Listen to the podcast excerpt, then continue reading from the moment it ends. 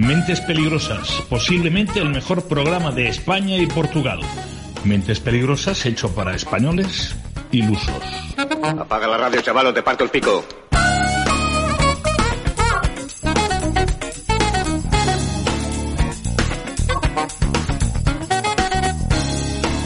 Hola, hola, hola, hola, hola, hola, buenos días, buenas noches, buenas tardes, feliz madrugada a todos. ¿Qué tal? ¿Cómo van esos cuerpos? ¿Todo bien? Muy bien, fenómeno, yo me alegro mucho. Oye, estamos hoy en La Pesquera, en la Casa de Campo en Madrid. Donde los marqueses. Bueno, sí, este lugar, este emporio gastronómico impresionante, un lugar en el que, bueno, pues si no lo conocéis tenéis una carencia, deberíais venir a... Nos hemos comido un arroz negro hoy Wow. que de verdad, ¿eh? impresionante. O sea, de los últimos, creo que es el arroz de los últimos 40 años más rico que he comido hoy. Seguramente si lo como mañana otra vez aquí, pues será el de los últimos 40 años también. Pero bueno, estas cosas que, que tiene, esto que digo que este es, bueno, este sitio es fantástico, estupendo. No hay ningún problema de accesibilidad en absoluto. O sea que la gente que tenga algún problemita o tal, o alguna circunstancia a superar, que sepa que aquí no hay ningún problema y puedes entrar perfectamente. Estas son las mentes peligrosas. Soy Mariano Mariano. ¿Qué pasa, audiencia?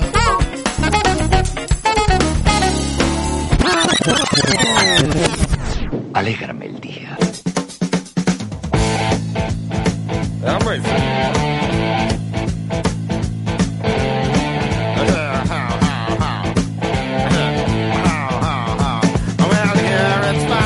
Aquí estamos, sí señor, en este lugar eh, fantástico y estupendo. Además que hay sitio para aparcar y todo. Y tenemos con nosotros hoy a Oscar Guida Bocha. Está aquí. Buenos días, buenas En- tardes. en cuerpo presente. noches. Cuerpo presente y pintado de negro, como, Sí señor. Hombre, porque no te han limpiado los morros, tío. como estaba el arrocito Uf, ese. qué maravilla. Madre mía. negro. En serio, si venís a la pesquera, os recomiendo, si os gusta el arroz, eh, el arroz aquí lo preparan de maravilla. Y el arroz negro, sobre todo, es eh, mi, mi- ah, a mí me encanta.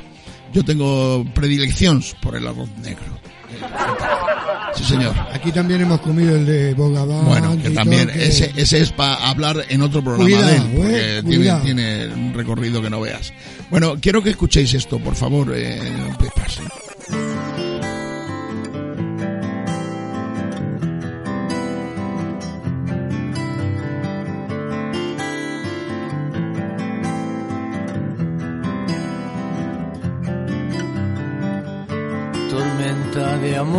Extraños gritos en la noche.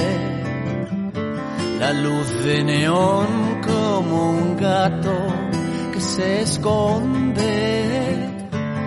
Cuerpos calientes que se buscan por las calles. Lujuria de amor que por la sangre envenena perfume de mujer, brazos extendidos, camas sin dueño, sin hacer, amores prohibidos, piernas ardientes, seda interior, la vida en el filo.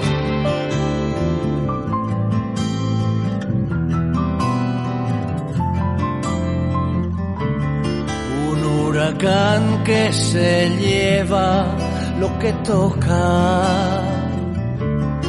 Una faldita que descubre lo que escondes. El calor de un verano que se agota.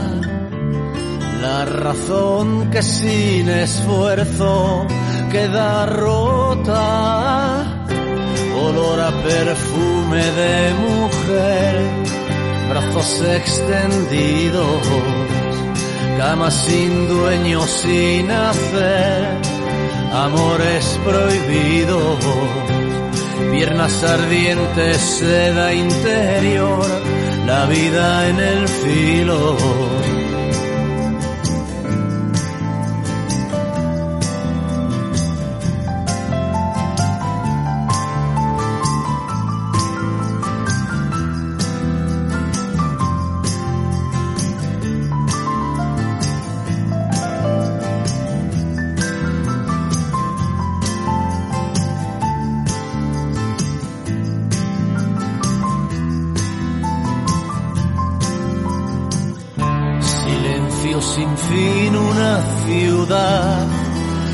Despierta. Tormenta de amor en el infierno, estás tendida. Sentir el dolor en la herida que se abre. Romper el cordón que te separa de la locura. Olor a perfume de mujer, brazos extendidos, camas sin dueño sin hacer, amores prohibidos, piernas ardientes, seda interior, la vida en el filo.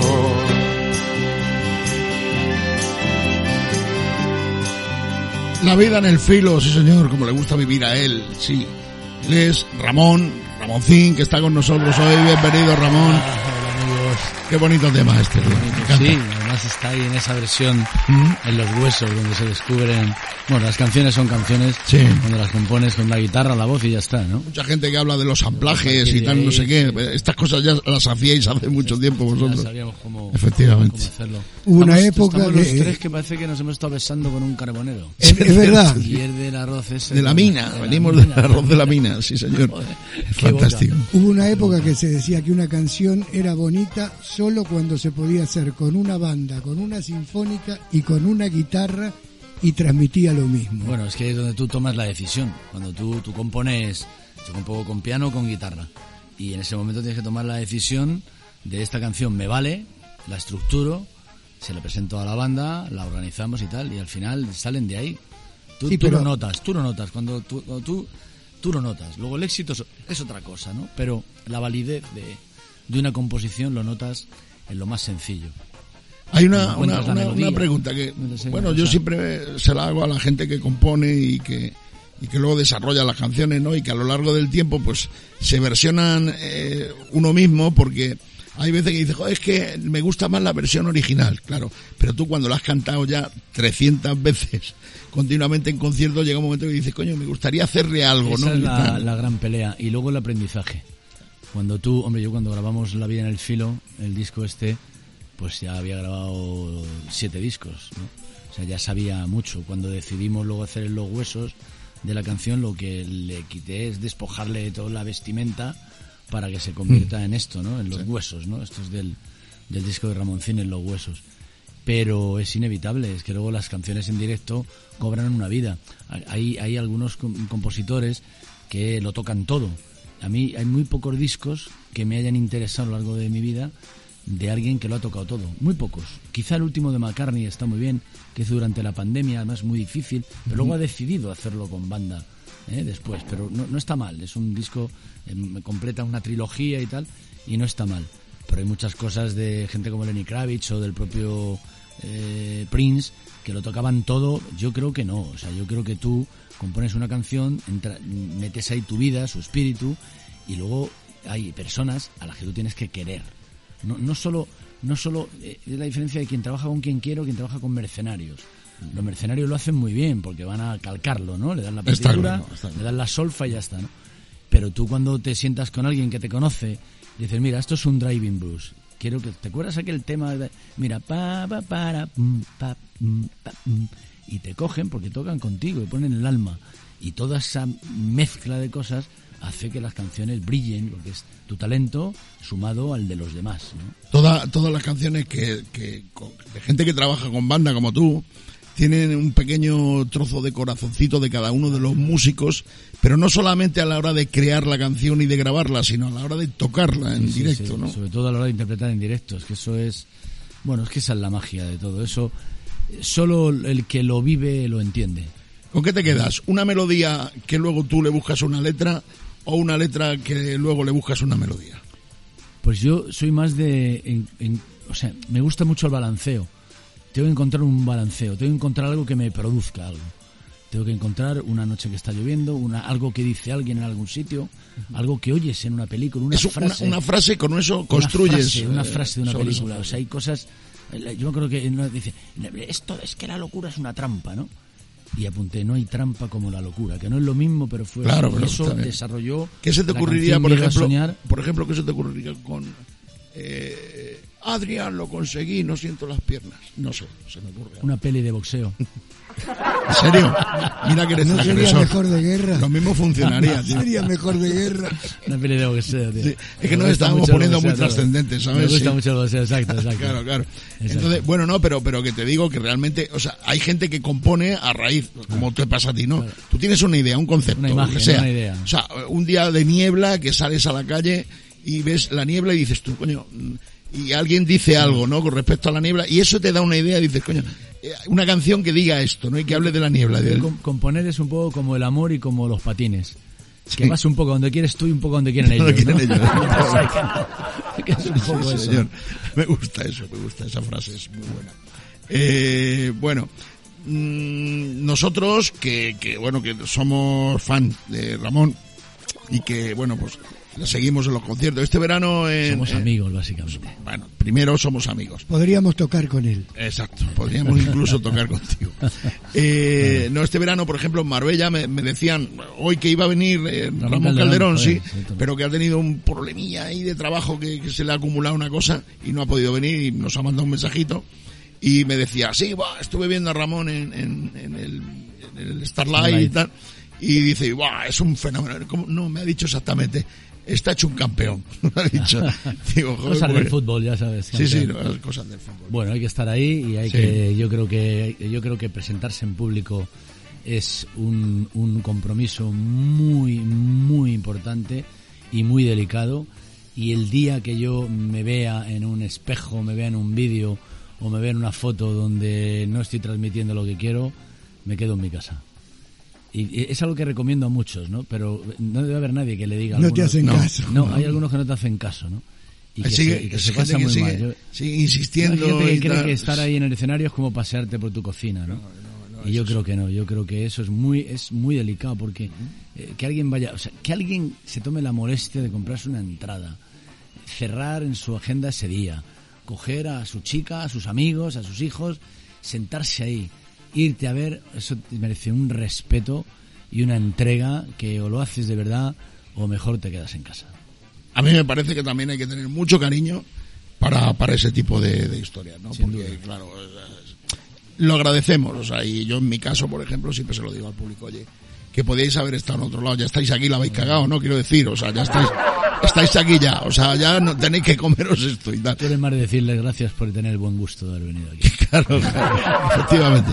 Yo digo, pudiendo estar en otro sitio y estabais aquí de verdad, que tenéis un delito que no veas, ¿no? Pero es cierto, eh, quizás son frases hechas que utilizamos habitualmente, eh, a modo de, de- no sé, de- y cosas extrañas que nos ocurre, por ejemplo, cuando tú ya te bajas del escenario y te encuentras con la gente que habla contigo y, y- todo el mundo dice, por ejemplo, a mí me, me gusta mucho cuando se decía del rey, que era muy, ¿cómo era? Campechano. Campechano, ¿no? Rey es muy campechano y tal. Yo decía, joder, pues solo faltaba que encima fuera borde y tal. ¿no? Pero cuando te dicen, por ejemplo, eh, joder, me gusta este tío porque es muy cercano. ¿Qué quiere decir? Que coño, tú lo has visto en televisión, lo has visto haciendo cosas tal, no sé qué, y de repente hablas con él de un tema nimio, algo que no, que no tenga ninguna, ninguna connotación extraña, eh, del tiempo o de, de cómo los torraos estos que tenemos aquí que nos estamos comiendo. Y dice, bueno, eh, y di- dice, joder, qué, qué- cercano, ¿no? Y dice, coño, ¿de qué voy a hablar? No, pero si, se trata de eso, ¿no? Da para una tesina eso, ¿no? Pero vamos, y sobre todo la gente que te aborda y te coloca en lugares que nunca has estado y con gente que no conoces. Convencidos del todo, además. Vamos, mira, yo te cuento una anécdota. Eh, yo estaba haciendo La Ventana en la cadena SER, la emisora hermana. Donde los marqueses. Sí, porque como dicen en los programas buenos de radio, la emisora hermana. Eras carpintero Sí, no, no era carpintero. y estabas haciendo una ventana. Sí, bueno, estábamos trabajando en La Ventana, un Ah. programa de la cadena SER que lleva muchos años. Y que, eh, bueno, en ese momento dirigía Javier Sardá. Wow. Y empezábamos a hacer televisión y entonces ya pues la gente ya te, te asociaba, porque claro, te escuchaban la voz, eh, sabían que eras tú, pero no, no te ponían cara. Entonces en un momento a mí ya me empiezan a poner cara y cuerpo, o sea, ya era otra cosa. Y entonces me acuerdo que cogí un taxi en Barcelona que me dijo, dice, ah, pues yo he llevado al señor Casamayo. Lo he llevado varias veces. Casamayo, como todos sabéis, es un personaje que hace Javier Sarda y entonces pues el, el señor estaba convencido de que había llevado al señor Casamayor en su taxi. Entonces, claro, ¿qué le puedes decir a una persona así? Ah, pues muy bien, felicidades, ¿no? O sea, ¿qué, qué le dices? Es que, claro, que, a ver, y a ti te- me imagino que de estas anécdotas tendrás un montón también, ¿no? Yo he hecho la mili en todos los cires de España. Sí. He vivido en todos los, en todas las calles de, de todos los barrios periféricos y, y llega un momento en que te das cuenta que es inútil perder el tiempo Claro, para explicarle. explicarle a alguien que Claro. no fuiste a ese colegio, que no hiciste la mili en ese sitio. Tal. Esto ya fue una cosa recurrente. Estábamos grabando en el año 90, 90 estábamos grabando en la Plaza de Toros de Huesca un concierto y luego grabábamos los videoclips del, del doble en directo. Y entonces aparece un tío, oye tío, tal, no sé qué, yo he hecho la mili contigo. Ah, sí, entonces esto ya era recurrente. Entonces ya se acercaba toda la banda y decía, ¿a dónde? Entonces decía, tío, en Cádiz. Y entonces la banda dijo, no, sí tío, aquí, es porque yo, tal, porque... Que no, tío, que... no, mira tío, que no, que no, que no, que no, que te equivocas. Pues no será, no sé, bueno. Salgo por el, por el tal para hacer el concierto. En el camino me dijo, yo hice contigo la mili en Cádiz. Tocamos. Terminamos de tocar. Me lo vuelvo a encontrar y me vuelve a decir lo de Cádiz. Y empieza a dar la lata por allí y tal. Y ya era era era era ya, tal nivel de por un lado de despropósito y de mira yo estuve en San mira yo estuve en San Climent de Sebas en Girona no tiene nada que ver con Cádiz o sea además luego yo fui a Madrid o sea que no bueno acabó el concierto grabamos los vídeos nos íbamos de la plaza de toros a las 7 de la mañana habíamos llegado el día antes y estoy allí ya derrotado sentado esperando irme y llaman en el cristal tic tic tic tic tic y era el tipo. El de Cádiz. Y le bajo así la ventanilla y dice, digas lo que digas, tú hiciste la mili conmigo en Cádiz. Y me tuvieron que sujetar. Es decir, este- este- este- si hubiera sido gratis la había matado. decir, que hay gente que está, que es así. Es decir, entonces tú dices, esto es inútil. Oye, tú, la calle 10 de Palomera, sí, hombre, vecino mío y tal. Ah, vale, vale, muy bien. Oye, pues nada, saluda a la vecina. Es una pena, porque yo si me acerco a alguien y le digo algo que yo creo y esa persona me dice, no, no, joder, pues digo, oye, gracias porque me has sacado de, de dudas, ¿no? Pero en esto la gente, no, no. Pero Ay, ten en cuenta que esa cree gente una cosa y la cree y ya está. incorpora esa historia A su a vida, su vida. claro. Y entonces después... se la han contado mucha y se la gente, ha contado claro, un montón claro. de gente. Entonces después, ¿cómo le vas a tirar abajo el mito? Sí, ¿Cómo, sí, horrible, cómo de un día para otro Horrible. va a decir, no, no hice la mili con Ramoncín? Si además él está convencido de que hizo la Todo mili. esto viene porque aquí al lado hay uno que está con su chica que me ha llamado después de comer. Sí, os cuento la escena. Terminamos de comer, nos levantamos, vamos a otra mesa a hacer el programa, donde estamos en la pesquera, y viene un señor y le dice a Ramón, Oye, Ramón, mira, no nos conocemos y tal, y no hemos coincidido nunca, pero tenemos una cosa en común, que vamos al gimnasio, no diré el nombre. Yo no he ido a ese gimnasio en mi vida. Y le he dicho, ah, qué bien, tío, y todo bien, sigues yendo, sí, estás en forma, y como yo, vale, adiós. ¿Tú crees que me voy a poner a explicarle a este hombre con la chica al lado? sí, que no, que yo tú no vas al gimnasio, gimnasio. porque seguramente Que no. él, antes Tampoco, de llamarte él- a ti, No, pero- le dijo a la chica, No, pero que él tampoco va, él tampoco va al gimnasio. Yo creo que sabrá, se la toma de asueto y entonces la, la Mira, Este le puede ir claro, un día al gimnasio, Sí. decir, oye, ¿qué tal? Con él y dice, oye, sigue viniendo por aquí Ramoncín. Y el jefe entrará en la cuerda igual y le dirá, Pues, pues ya no "Sí, viene o vino, sí. sí, no sé, no sé, igual, no sé, creo que viene por la mañana. Y ya, entonces sí que ya es imposible Sí, la bola se monta. decirle a nadie que no vas a ese Te gimnasio. explico cuál creo que es mi teoría, que es válida. Él ni sabe, sabe que no fue al gimnasio y no te conoce. Pero Sí, lo sabe, pero no se acuerda. No, seguramente estaba con esa señorita que tampoco sabemos qué relación hay. sí, sí, sí. Y le habrá Muy dicho, eh, seria, ella le habrá dicho, Sí. ese es Ramoncín. Y entonces él automáticamente dijo, la mato a esta, la mato, porque ahora le cuento la película y le digo, Ramoncín, si te iba al gimnasio conmigo. Podría haberme dicho, ¿y, y- y qué, qué estás haciendo? ¿Pilates, yoga, Sí, te- pesas y tal? Le tenía que haber dicho. Le, le destruyes la, la, la cuarta. Le haber dicho, yoga, digo, venga, vamos a hacer una posición de yoga. Sí. Le podés arruinar la tarde. Le podés arruinar la tarde con la señorita. Claro. Pero el, pro- el problema que tienes también es que eh, da igual, hombre, si no tienes nada que esconder, estás Ya, tranquilo. ya, ya. Pero eh, hay momentos en que estás a lo mejor con tu pareja en un momento dado en un restaurante tal y viene un camarero y te dice, eh, pues, me acuerdo de la última vez que estuve aquí que no era con esta señora. y dices tú, pero bueno, o sea, cabrón, claro, ¿cómo me vas ¿Puedo a decir contar eso? una anécdota Por de favor, tremenda? No nos dejes afuera. El dueño del... ¿Te acuerdas del viejo almacén de Buenos Viejo Aires? almacén de Buenos Claro, Aires, que Sigue existiendo. mítico Donde los restaurante. marqueses. Julio, Julio Ruda, tenía la costumbre de hacer ese tipo de bronca, de, de bromas a los clientes. Y un día... Pues vaya broma, eh, Julito. Hoy usted vino a contar, usted el otro día vino a contar. Y un, un día viene con una señora, un médico, y se la presenta a Julio. Le dice, mi señora, eh, don Julio, tal. Y entonces Julio hace el típico chiste de decir, esta no es la rubia que trajo usted el otro día. Y automáticamente la señora le calza una hostia al marido y le dice, aquí también has traído a esa zorra. Se montó una película, los camareros separando y toda la historia. Ese tipo de chistes son muy No, peligrosos. no, pero es que, a ver, hay gente muy descerebrada también, porque Sí. eh, Julio, Julio muchas luces no debe tener. No, no, ya O sea, no. ya te lo digo, porque no ve el peligro, ¿eh? No, no, no, pero ya, ya no tiene luces de ningún tipo, pero... Y volviendo, y volviendo un poco a esta relación de la que hablamos con, con, con Ramón, de estas cosas que pasan, esto tiene eh, un, un, digamos, un periodo eh, ancestral, ya de hace muchísimos años, porque yo, por ejemplo, os puedo decir que de la misma manera que a ti te han colocado haciendo la mil en un montón de sitios, yo, eh, por un estudio que yo tengo hecho, ¿vale? Creo que Boabdil el chico debió vivir cuatrocientos y pico años. Fácil.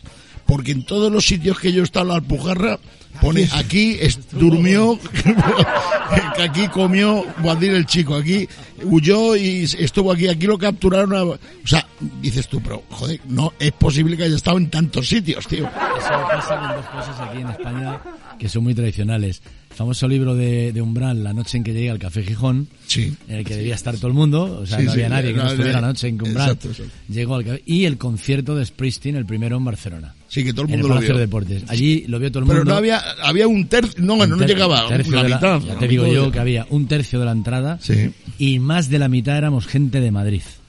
Habíamos ido autobuses, gente en coches desde Madrid. Y entonces ahora yo... ¿Estaba Manel que- Fuentes? No, Manel, por mucho que a él le duela, No estaba eh, y yo se lo digo, le digo, Manel, sí, te pareces cada vez más, caminas como él. Si por la calle dicen Bruce, tú te vuelves, yo comprendo. Pero no estuviste el día que Springsteen. No mientas, no mientas que no lo compré. No estuviste ese día. Lo siento por ti. Entonces, claro, eso pasa lo mismo. Todo el mundo estuvo en aquel concierto. Mentira. Como todo el mundo estuvo en el primer concierto de los Rolling. Famoso concierto de Madrid, los Rolling. Sí, el 82, que llovió, cuando- cuando- estuvo todo el mundo. todo o el mundo estuvo Todo allí. Madrid Sí, estuvo. efectivamente. Pues eso es. Yo creo que incluso llegará gente a, y que llegará a creer que estuvo.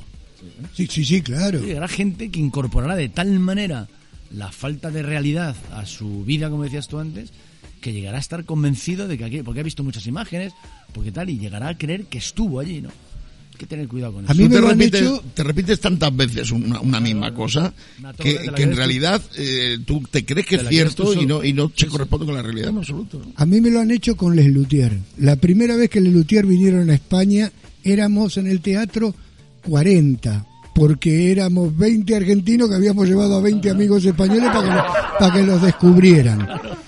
Y me encontré con 3 millones de personas que después de haber visto el vídeo de Les Luthier te contaban el show como si hubieran estado ahí y decían, pero, no puede ser, ¿cómo iban a estar aquí si, si es que éramos 40? Si no había gente. No había gente. Y, y ya por profundizar, claro, ¿eso es una mentira o no? Es que no lo sé, porque cuando tú Este- ya lo este incorporas... las mentiras es una cosa claro, que habría que, que- que abrir. ¿Eso es mentira? es que tú en es? realidad tampoco tienes intención... qué es Es una mentir, falsa intención de realidad. mentir, ¿Qué es claro. mentir realidad? Claro, no es mentira. ¿Qué es mentir? O sea, no decir la verdad. Había un, había un librito, una, creo que estaba en una, en una colección de cuentos, había un librito donde un tío se planteaba una mañana salir por la puerta de su casa y decir solo la verdad. El- la historia terminaba que Lo a la noche, no, no, a la noche Ah. el mundo estaba en pelea, en guerra, todo el Sí, mundo sí. en guerra. Es decir, tú sales por tu casa, sales del ascensor, dice el portero, buenos días, y tú le dices, a ver si te lavan los pies. Por ejemplo. Claro. Y el portero luego cuando baja sale la señora y dice usted es una guarra tendiendo la ropa, o sea, Sí. y todo el mundo va y dice la verdad. Y así al del Sí. metro, en el trabajo, te digo yo que acabamos en la Tercera Guerra Mundial. Y tú, y tú después de hacer el amor te duchas y dices, pues a ver si follamos más. Claro, porque- En fin, volvemos enseguida, ni os mováis desde aquí, desde la pesquera. Hasta ahora Donde los mismo. marqueses.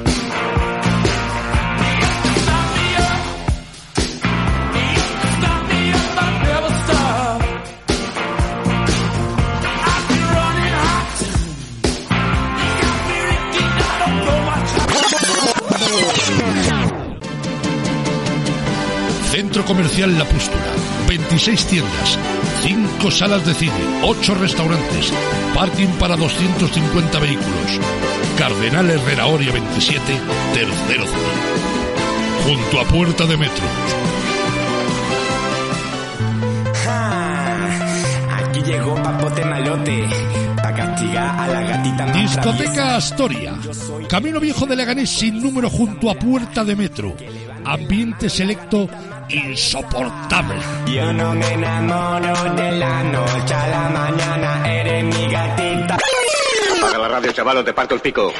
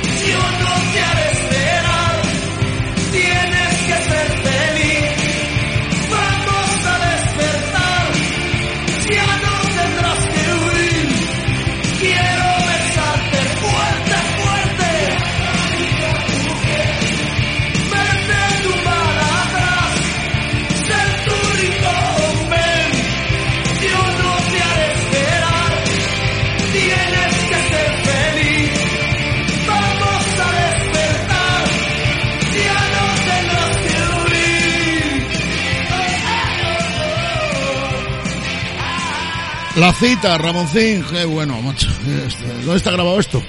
Este, bueno, grabamos en Madrid, en Bilbao, en Barcelona. Creo que las citas de Bilbao. La Este tema en directo, eh, ¿no? En directo de Bilbao. Una potencia, una fuerza ahí impresionante.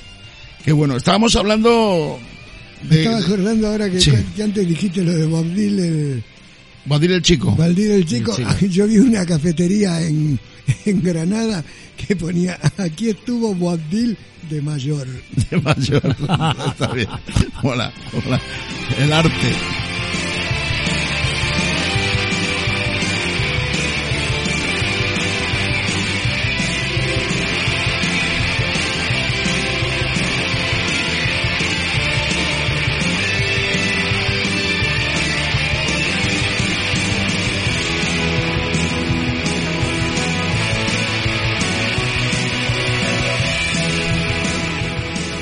Hablando de, me preguntaba Ramón en la primera parte si, si yo consideraba que eso se puede considerar, por la redundancia, mentira, ¿no? Eso de contar una cosa mil veces, incorporarla de forma que ya parece que sí, que, que es una realidad que has vivido y no ha pasado en absoluto, ¿no? Esto le pasa mucho a los políticos también, ¿eh? Bueno, a los políticos le pasa de todo. Sí. Esta, esta última semana ha ocurrido una cosa eh, alucinante, a mi entender.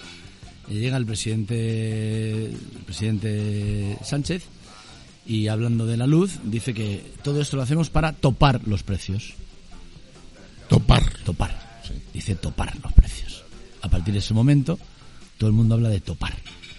A la noche, en una cosa, por cierto, un programa maravilloso, se llama El Ágora de hora 25, donde están Margallo, Carmen Calvo y, y Pablo Iglesias, aparece lo de topar.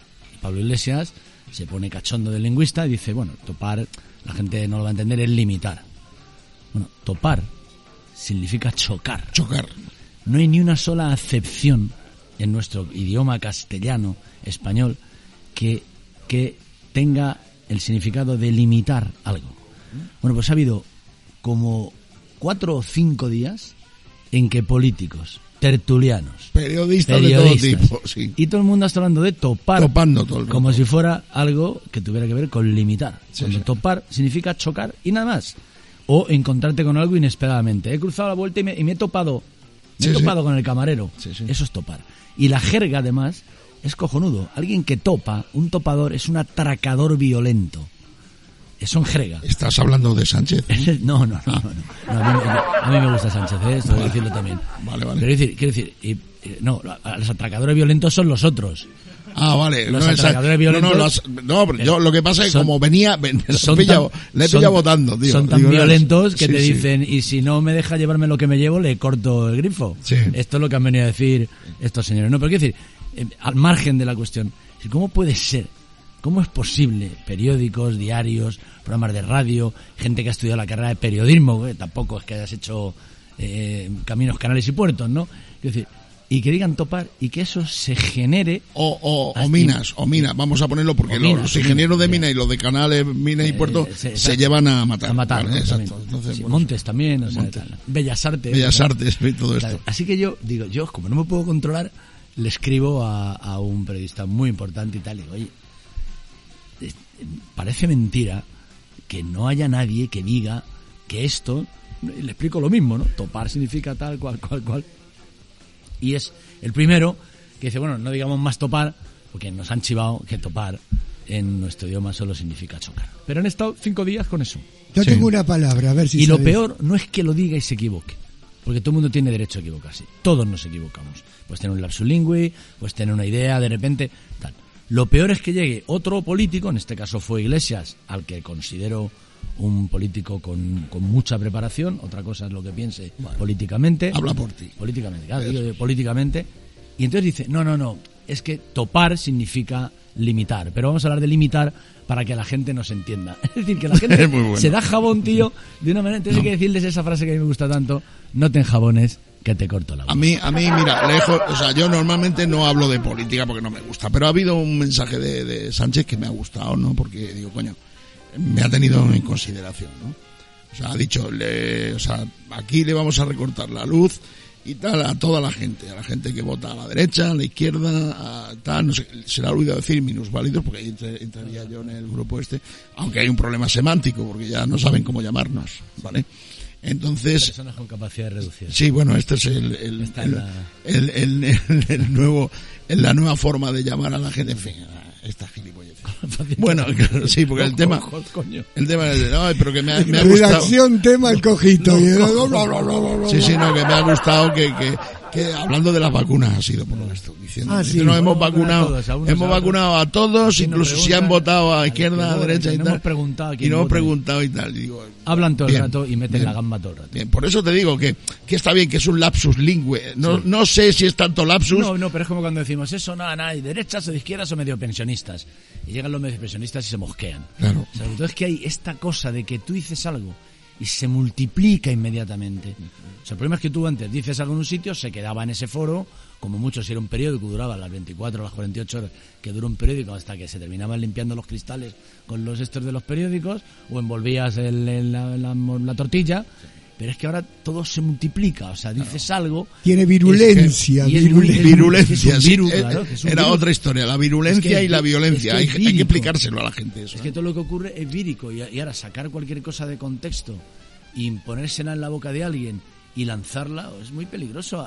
Estamos en el principio, vamos a ver en, en 20 años, algunos van a pillar ya mayores, el resultado final, lo que ha resultado de verdad el tema de las redes sociales, en los jóvenes, en el trato entre las personas, políticamente, o sea, es que es que hay Pero el problema, ¿sabes cuál es, Ramón? Que la gente eh, no lee, tío.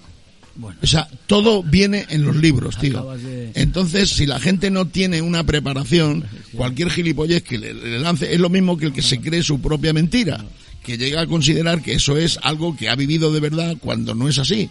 Es un, eh, digamos que el giróscopo intelectual se le ha girado un poco y no y no no, no concilia. Pero eh, te digo, el, el gran problema es que la gente no sabe, no tiene ni idea ni de historia, ni de política, ni de geografía, de absolutamente de nada. Yo Entonces, que- cuando te dicen una cosa o te aseveran una, una historia, porque, o sea, los eufemismos están a la orden del día, los inventan la gente que larga cosas. Estamos hablando de influencers. Dentro de los influencers están los políticos, ¿vale? Entonces, estamos hablando de eufemismo que es que la gente larga y tal y cual.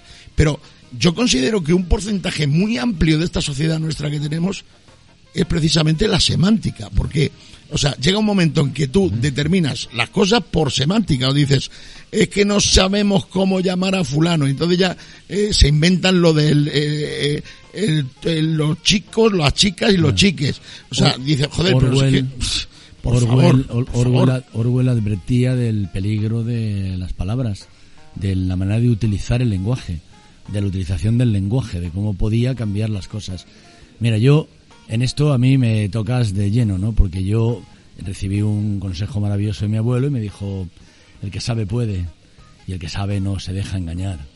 ¿eh? Y eso efectivamente, como tú dices, está en los libros. Ahora, eh, saber tener esa, esa cultura general que te relaciona con el entorno es lo que te convierte en una persona que vive en el mundo y sabe qué hace aquí. Es decir, a mí me resulta imposible pensar que se pueda vivir sin haber leído eh, a Quevedo, Por ejemplo. sin haber leído a Cervantes, a Shakespeare, sin haber leído a Voltaire. O sea, a mí, a mí pero claro, a esa A Mariano José de Larra, por no, ejemplo, es- que yo soy pero- fan. Claro, sí. pero es a mí. Eso es algo que yo siento. Y que no, o sea, yo no, podía, no puedo concebir que alguien no haya visto la película Tener o no tener. Sí. No lo concibo, o sea, no, no entiendo cómo puedes no, no, no haber visto. O Centauros del Desierto, me da igual, ¿no? Toda esa Sí, o El cultura- Dictador. Claro, toda esa cultura que hemos tenido. O Sí. que alguien no sepa por dónde pasa el Ebro. O que alguien no sepa cuál es la capital de Rumanía, ¿no? Eh, claro, pero es por la cultura que recibimos que tiene una parte humanista, ¿eh? a pesar de haberla recibido, soy del plan del 57. O sea, que lo que se escribía ahí era tela marinera. Pero, lo, pero el, el concepto de la educación general la tuvimos. ¿En qué se convierte eso? En un espejo retrovisor. Entonces tú vives con espejo retrovisor. Igual que no puedes conducir sin espejo retrovisor, no puedes vivir sin espejo retrovisor. Es necesario que sepas que han ocurrido las cosas para estar donde estamos. Pero ahora tú vete a decirle a un chaval, te coges el buscón de Quevedo en un librito y dices, toma, léete esto. Y se lo da y lo abre así y empieza a hacer así con los dedos en los dibujos. A ver si se amplía. Sí, sí. A hacer así con los dedos en los dibujos. Y, y, y- y flip, alucina, o sea, es que no, es que dice, ¿esto qué es esto? Pero es que le decís el ¿qué buscón es? de ¿Qué Quevedo y te dice que usaba ¿Qué- mucho qué- internet. Claro, ¿qué es esto? no? No, hay que explicarle a los chavales. Mira, yo me he dedicado a la docencia. Yo si hoy en día tuviera que retomar de nuevo la docencia, estoy seguro de que empezaría hablando de Quevedo y diría, y diría Quevedo era un señor que eh, era influencer. Y entonces ahí ya me entenderían. un entenderían, poco, sí, ¿Vale? sí, y entonces explicarle por qué era influencer. Porque escribía cosas que a la gente le interesaba mucho.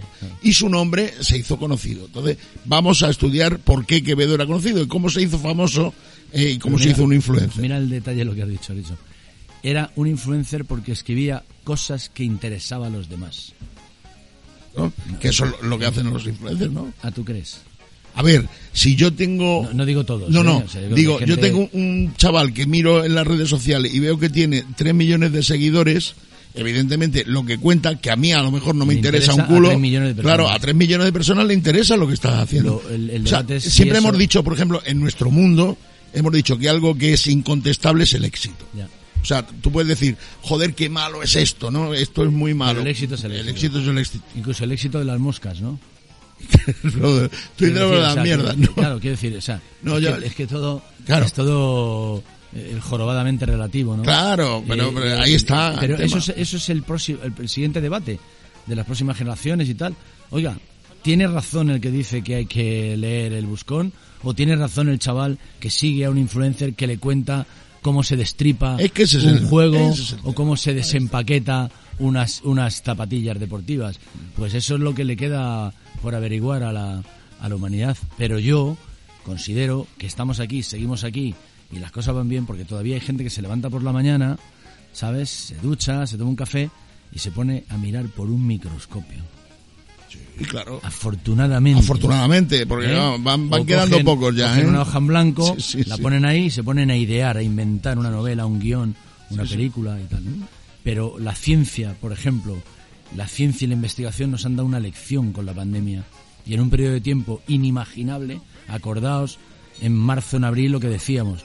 Pero una vacuna, si la vacuna está en 10 años, Sí, entre ya. que se testan y tal y cual, y a finales de ese año se ha empezado a vacunar a la gente, se están salvando cientos de millones de vidas, ¿no? Y voten al que voten, No va a ser, o sí, sea, sí, no va a ser, no va a ser una cosa eh, perfecta porque no hay nada perfecto, pero maravilla y los hemos visto por primera vez. Las estrellas de la radio y de la televisión han sido científicos, virólogos, científicos, estudiosos, médicos. A mí me fascina eso. Hostia, dentro de todo esto, dentro de lo que cabe, al final sale Alfredo Corel ahí, o sale Hal y te cuenta algo que es de interés general y es bueno para, para todo el mundo, ¿no? No sé. Tú fíjate, además muchas veces pensamos cómo, cómo empiezan los influencers, ¿no? O sea, hay, hay gente, mira, yo tengo, vamos precisamente lo tengo al otro lado del teléfono, porque Ah, qué bueno. pues, como estamos haciendo el guion, que es lo que hemos eh, bueno. establecido, eh, hoy tenemos al otro lado del teléfono a un influencer, un influencer que empezó eh, cuando empezó la pandemia, o sea, digamos que nos encerraron el 14 de marzo, Ajá. aproximadamente el 17, ¿no? No guardaron, no guardaron. nos guardaron a todos del 18 quiero decir Ah. del 18 Eh, el eh, bueno el 14 de marzo nos guardaron a todos. El día 15 de marzo de ese mismo mes este tío dice bueno qué hago yo ahora con tanto tiempo y tal y se hace influencer. Entonces empieza a hablar de cosas pues de lo que él considera y tal. Bueno desde ese día hasta hoy o sea él empieza con su cuñada con su un primo suyo con gente conocida y tal ¿vale? Llega un momento en que tiene, pues eso, seis o siete personas que eh, forman parte de, la, de ese colectivo de, de- que le, le escuchan a él todo lo que él va publicando y demás. Pero es que hoy en día, hoy en día que estamos, eh, ¿cuánto, ¿cuánto tiempo ha pasado? año- un año y seis meses. un año y seis meses. Bueno, pues hoy en día tiene cerca de 32, eh, no, 32 personas que, le, que le siguen. Ah, perdona. Hoy no me digas. 32. Pero, o sea, esto es un trabajo de hormiga. En un año y seis meses. En un año y seis meses, 32 personas están siguiendo. Ojo, si quitas a lo mejor, que te voy a decir, seis que sean de la Pero familia, dos por mes, ¿eh? ojo, que es una cantidad. ¿eh? Y lo tenemos al otro lado del teléfono. Me gustaría saber qué es lo que él pone ahí para que la gente esté interesada. ¿no? Hola, Sí, hola, buenas tardes. Eh, eh, eh, su nombre, por favor. eh, prefiero mantenerme en el anonimato porque yo solo muestro mi imagen. Ah, vale, perfecto. Ok. Es usted influencer, ¿verdad? Soy influencer, sí, Pero señor. influencer, influencer, o sea, de verdad. Sí, sí, no, de los auténticos. Yo llevo muchos años Sí. preparándome para esta gestión. Perfecto. Eh, a ver, usted, eh, por la información que tenemos aquí, que nos ha pasado el servicio de documentación, de documentalistas que tiene este programa, que es extenso, y, y, bueno, pues nos han pasado que a partir del Extenso día... es una, una marca económica. No, no, eso es extensión, es una revista. No, no, nada que ver. Esto es extenso, que digo que son mucha gente. Tenemos eh, nosotros un montón de gente trabajando en producción y en documentación, y incluso tenemos hasta becarios, becarias y becarias, ¿vale? Exacto. Bueno, a ver, el tema es el siguiente. Eh, la pregunta que yo le hago. ¿Es cierto que usted empieza el día 15 de, de marzo de, mil, de 2018? Sí, señor. Y a día de hoy, eh, exactamente cuánta gente le sigue después desde ese día hasta hoy. Bueno, usted cometió un error, dijo que eran 32. Sí. Tengo que decirle que hay dos que ya han renunciado. Son Ah, 30. Hay, hay gente que se da de baja también. Sí, sí, hay gente que ya deja de seguirme Sí. y hay otra que me alcanza. Mm, ya, o sea que... Bueno, eh, o sea que tiene 30 ahora, Tengo 30. La edad de Cristo. No, Cristo tenía 33. No, digo- es usted un desinformado. No, no, digo Hay la que edad- leer. A ver, la edad de Cristo cuando tenía 30. Ah, eso si, sí, si no me deja sí. terminar, ¿vale? Bueno, ¿y de, de qué temas habla usted que, que, que sean importantes para tal cantidad ingente de personas que le siguen? Bueno, yo, por ejemplo, le enseño las relaciones que se pueden tener en un viaje en ascensor, que es importantísimo. Muy interesante. Interesante, Muy interesante. que- mucho, ¿eh? Ah, ¿me podría extender un poco el tema? A ver, ampliarlo Sí, un poco. porque, por ejemplo, usted sube al ascensor Sí, y sube una señora mayor. sí. ¿Usted qué le dice? Buenos días, buenas noches, depende de la- del momento que sea. Y si la señora le contesta mal, Mal, ¿a qué se refiere? Que diga, que diga a lo mejor. ¿a usted qué le importa si son buenos días o malos días? Ah, si ella me contesta de esa manera, Sí. bor- borde se refiere. Borde, sí. Ah, bueno, pues yo le pido disculpas y me callo y ya está.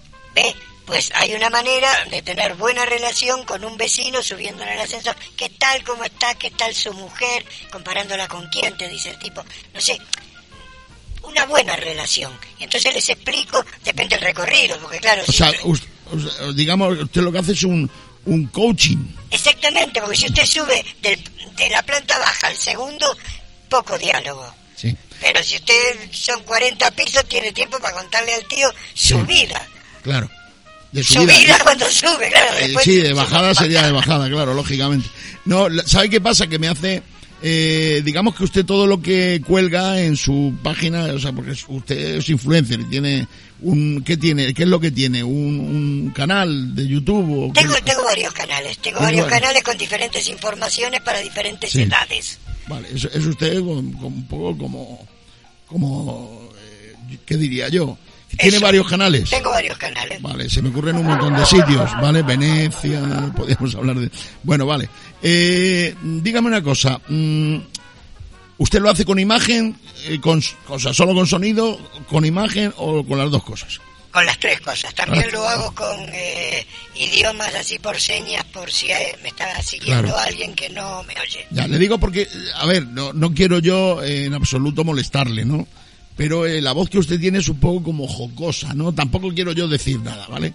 Bueno, yo es que tuve un accidente de pequeño. Ah, bueno, perdóneme, perdóneme. Tuve un corte Ah, sí. Y ahora, ahora le ha cambiado un y me ha poco... cambiado la voz y me ha puesto esta voz. O sea, de- cuando usted se emociona, digamos que le cambia un poco el... No, no, no. Siempre tengo esta voz desde que se... tenía una granada en la mano. Sí, pero hace un poco era como más jocosa, ahora es como más, más intensa. Eh, digo, Hombre, que me voy excitando y entonces ah, se me va cuando se poniendo... excita. Sí. Claro. O sea, si está usted súper excitado, digamos que puede dar como miedo la voz, ¿no? Por ejemplo, cuando tengo sexo furioso, Sí. me convierto en el hombre lobo. Anda, qué cosas. Y nunca escuché hablar a un hombre lobo, pero me imagino... No, claro, no, yo tampoco, pero bueno, o sea, bueno, eh, eh, bueno, pues nada. No bonito de escuchar a un hombre. Si acaso algún día traeremos a algún licántropo al, al programa para que hable con usted. Y... No bebo. No, pues licántropo, lo, lo del hombre lobo. digo. Ah, el ya, creí que el licántropo era un No, no, no. no licor de algo. No, de- no, ni en ninguna persona No. no, que conozcamos. Yo es que para ser influencer hay que ser un tipo muy preparado. Está claro, está claro. Se lo agradezco muchísimo, ¿eh? Muchísimas gracias. A usted, como se llame, eh, muchas gracias. Un saludo al señor Ramón. Sí, a- Gracias. aquí lo tengo al lado. Sí, Vale. lo sé, lo sé. Gracias, ¿eh? Como si lo estuviera viendo. Vale, perfecto. Está al lado, claro. Ah, En fin. Eh, bueno, has visto, ¿no? Que hay gente que ya digo, sí, o sea, sí. parece mentira. 30 y, no, pero bueno, se le han caído dos. Los 30 seguidores. 30 en seguidores, es 16 que, meses. joder, es que, Dos al mes. vamos, hay gente que no puede decir eso, Sí, que tenga 32. A mí me, a mí me, Verás. a mí me llama mucho la atención la gente que tiene un, que está en Instagram o tal, y hablan como si hablaran para todo el mundo y tienen 500 seguidores. ¿no? Entonces, todos me habéis preguntado, Sí. os voy a contar esto aquí, quiero decir porque, y la gente se está dirigiendo Sí, sí, a un público que además en ese momento posiblemente haya 30, ¿no? Es, es, es una cosa todo muy... Pero además de es muy 500 curioso. seguidores, a lo mejor le preguntaron Muy dos. curioso, exacto. O sea, es una cosa es, yo creo que todo el mundo tiene esa cosa de quiero ser famoso, quiero En contar fin. mi vida, en fin. no. Nosotros creo que vamos a hablar de esto ahora fuera de programa porque me interesa mucho. Vamos a ver cuántos favor. seguidores tenemos nosotros. Adiós, adiós, adiós desde la pesquera. Gracias. Ramón, Gracias. Concha. Muchas gracias a todos. Adiós, adiós. Hasta otro día. Chao.